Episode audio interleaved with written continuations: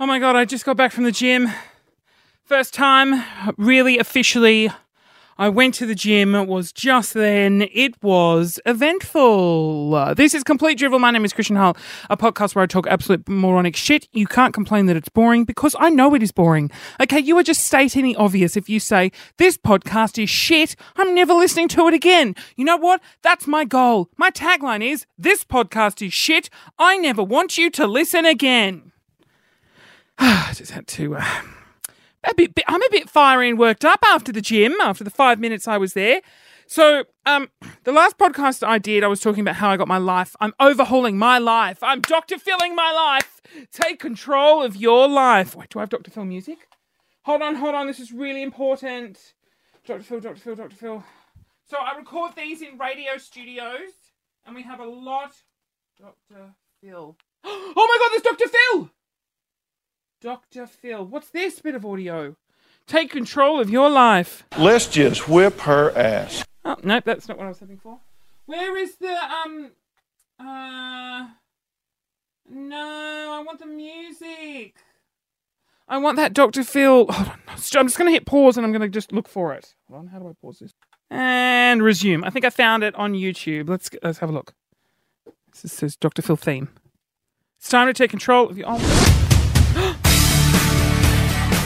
oh my god, yes! Oh, how motivational is this? I took control of my life, Dr. Phil, and I went to the gym. Oh, I really want to be Dr. Phil now. Now, Kirsty, you've got an issue with your mother, and we need to resolve it. You know how they play little grabs? What's another one? Coming up on the show today, you know what, Cindy? You've molested. Oh, I won't say that. Oh, I just almost got really deep. Let's just keep it lighthearted, Christian. Jeremiah, you want to make peace with your mother again? Well, we've got her here today! Ah, oh, crowd goes wild! This is Dr. Phil on CBS. Oh, God, I could do this for literally 45 minutes. Um, so I Dr. Phil'd my life, uh, and I went and bought a whole bunch of stuff. If you want to know everything, just go to the previous podcast. Now, I went to the gym, and I was pretty good. I was on the treadmill for about, I want to say, seven minutes. Seven minutes before the greatest thing. When you don't want to be at the gym, what is the best thing that can happen? Um, the best thing that can happen. I mean, I would say the best thing is like all the guys are working out naked, but that's because I'm a seedy sex pest. Now, did I save it? Yes, here we go. So this is what happened to me at the gym. Now, mind you, I had headphones in at the time, and I and I and I looked around and I was like, why is the gym empty? Took my headphones off.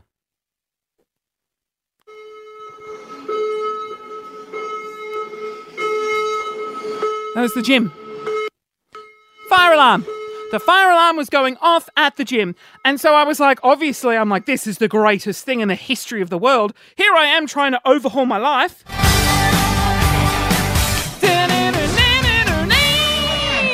Oh my God, you could not have timed that better. That just finished. Oh my god, that was so perfect. I'm so great at this. Um, so I was overhauling my life, and then the fire alarm goes off. So I whip out Snapchat to be like, "See, guys, my life does not want me to be fit and healthy." And that's like the first indicator. I'm like, you know what? I'm just gonna give up, but I'm not because I'm I'm really mo- what's this? I'm motivated. Separate airplanes traveling halfway around the. Oh, this is another Dr. Phil. most amazing part, he's only nine years old. How did you learn to drive? by the arcade game. Oh boy. Did anybody say? See what I mean? Steven, how did you learn to drive? He's only nine years old. So well produced that show. Um, what was I saying? Oh, okay. And then I, I recorded as I was leaving. Um, where is it? Where is it? Where is it? Here it is. This it? And then it just goes up. It goes up to the real evac. Here. It progresses because you know you got your fire alarm. It's probably fake, but then they flick it to the next one. Hold on. I got it. I know I did.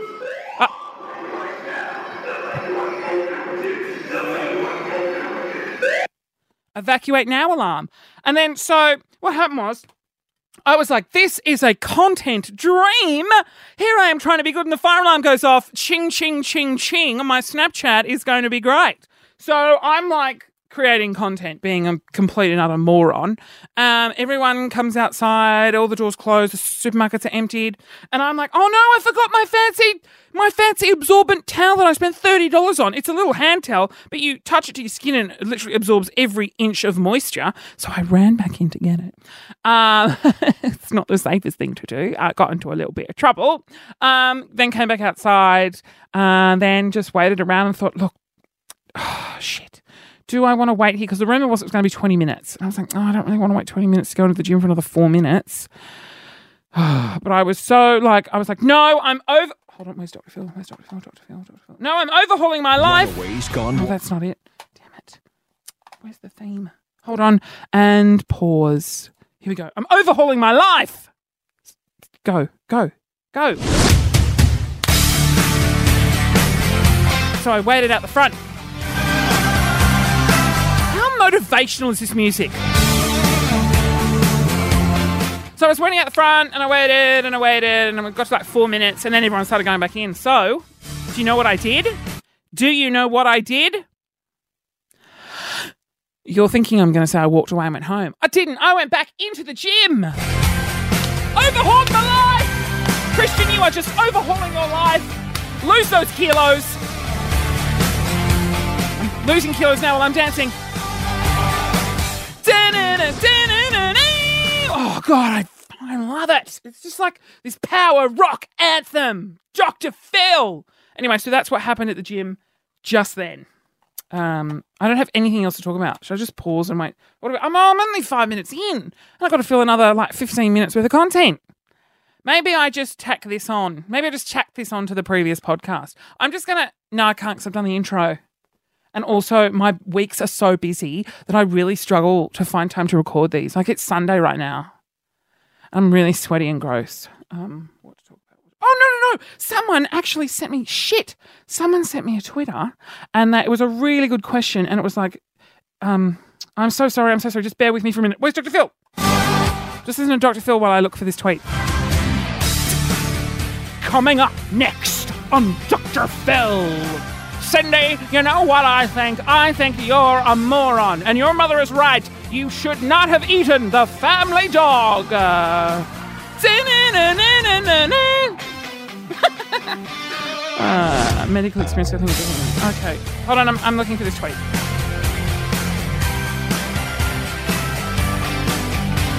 Sue, I hear what you're saying, but my God, do you sound like shit? Those stories coming up next on Dr. Phil. Oh, no, I want to hear it again. Oh, hold on. I have to hit pause before it goes into the other video.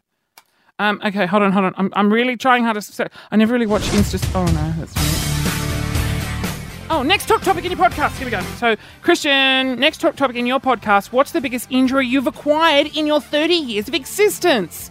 Tamika Lee, 69, on Twitter. Tamika's a big fan of the podcast because um, I did a whole podcast on her Twitter handle um, because it was shit. And then I made her change it to her proper name, Tamika Lee, 69. And she did. Great. Thanks, to Lee. Um, please tweet me questions. So, in moments of crisis, when I have nothing to talk about, I can answer them. Uh, my Twitter is at Christian Hull. Okay, here we go. Do we want Dr. Phil as the background music? Am I allowed to have Dr. Phil as the background music? Probably not. Copyright reasons. But I'm going to put it in because it's so great. Let me go back to the beginning. Two minutes. It's only two minutes long. Hold on. Okay. So, what's the biggest injury I've acquired in 30 years? Well, my brothers have had a lot of serious injuries. The, the, the biggest injury, I reckon I already spoke about it, was when my penis ripped in half. No, look, technically it didn't rip in half. I was just in the midst of passion and uh, my, my foreskin ripped. Oh, fuck. It hurt so much. And then I bled everywhere. And I was like, no, no, no, I'm fine. I can keep going. Couldn't. I was in searing pain. But the guy I was with was really attractive. Um, 30 years. What injuries have I had? Uh, I was in a car accident. But that wasn't that bad. It wasn't my fault. I got rear ended. Oh, yeah. Take control of your life. Um, what happened? Oh, no, I was on Victoria Road in Sydney. and I think I've spoken about this already. And a, and a guy in an Audi that was worth like half a million dollars just hit my Nissan, which was worth minus seven grand. And then I got a write off, and I still drove it. Oh my god, I drove that car for years. It was a fish. It was illegal because it been written off. The boot, I had to duct tape the boot closed and tie it from the inside. And then my front bumper would, uh, my back bumper would often pop off and just scrape along the road. And you could always hear it it was the loudest thing ever. And I just pull over and then pick it back up and push it back in and put the duct tape back around. Um, again, that's not an injury though. Injury. Let me think. To- oh, yes. Oh, it's not an injury. Is it an injury? I've I had ingrown toenails, and they were the most painful thing ever in the world, and that was disgusting. It was so fucking disgusting, and that was really painful because then I had an operation when I was like in year seven, and then after the operation, they had to like so think of a raw wound on your foot, and then they had to push cotton wool into the raw wound. My mother had to do it. It was so excruciating for weeks. She had to push cotton wool into the wound to make sure the nail grew properly. And it was, I would scream and shout and cry. It was no anesthetic. And then we went on a holiday to Canberra in a hotel room and I'm screaming murder. And every night she had to do it. Poor mum. Oh, that would have hurt her more than it hurt me. That's bullshit. It hurt me so freaking much. Toes, feet. I've never hurt my feet. My knees, no. No. My legs, no. Uh, My junk, yes. My bum, no. My hips, no. Um. Oh God! Oh, my back. yes, I knew we'd get there. I have a terrible memory, early onset dementia. I talk about it all the time. Uh. So, so in year seven, I started to get this really, really unbearable, horrific back pain. And I was tiny. I still am pretty short. I was so little for my age, like astronomically little. Like I was the size of a kindergartner in year seven.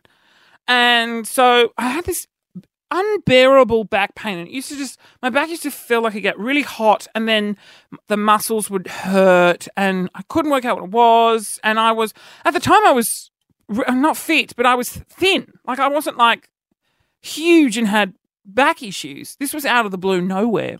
And so it lasted for weeks. And then I was like, Mum, I just can't bear this anymore. So we went to a specialist and we had an x ray. And it turns out I'd actually broken my vertebrae. So you've got like one of the lower vertebrae. Um, so um, like close your fist and look at your fist, right? So that's one of your vertebrae. Now on each side, um, left and right are these little wings that come out that sort of, I guess they hold it in place. So the it, it, it it doesn't slide around a lot. Like those wings push into muscles, or I don't know, they're attached to tendons or whatever. So the wings on the side had completely snapped off, like they'd completely snapped. And this vertebrae was loose, essentially, and it was sort of moving. And that's what caused this incredible pain. Now, the specialist had said to me, um, You're going to probably, if you have a, when, not if, when you have a growth spurt, we will need to act quickly and surgically operate because what could happen is you could be paralyzed for life. Oh my god! As a fourteen-year-old sitting there or thirteen, listening to that, I was like, "Oh, that's um, that's concerning. That's yeah, quite a concern. I would like to have surgery, please. I'll uh, I'll nominate for surgery." Um.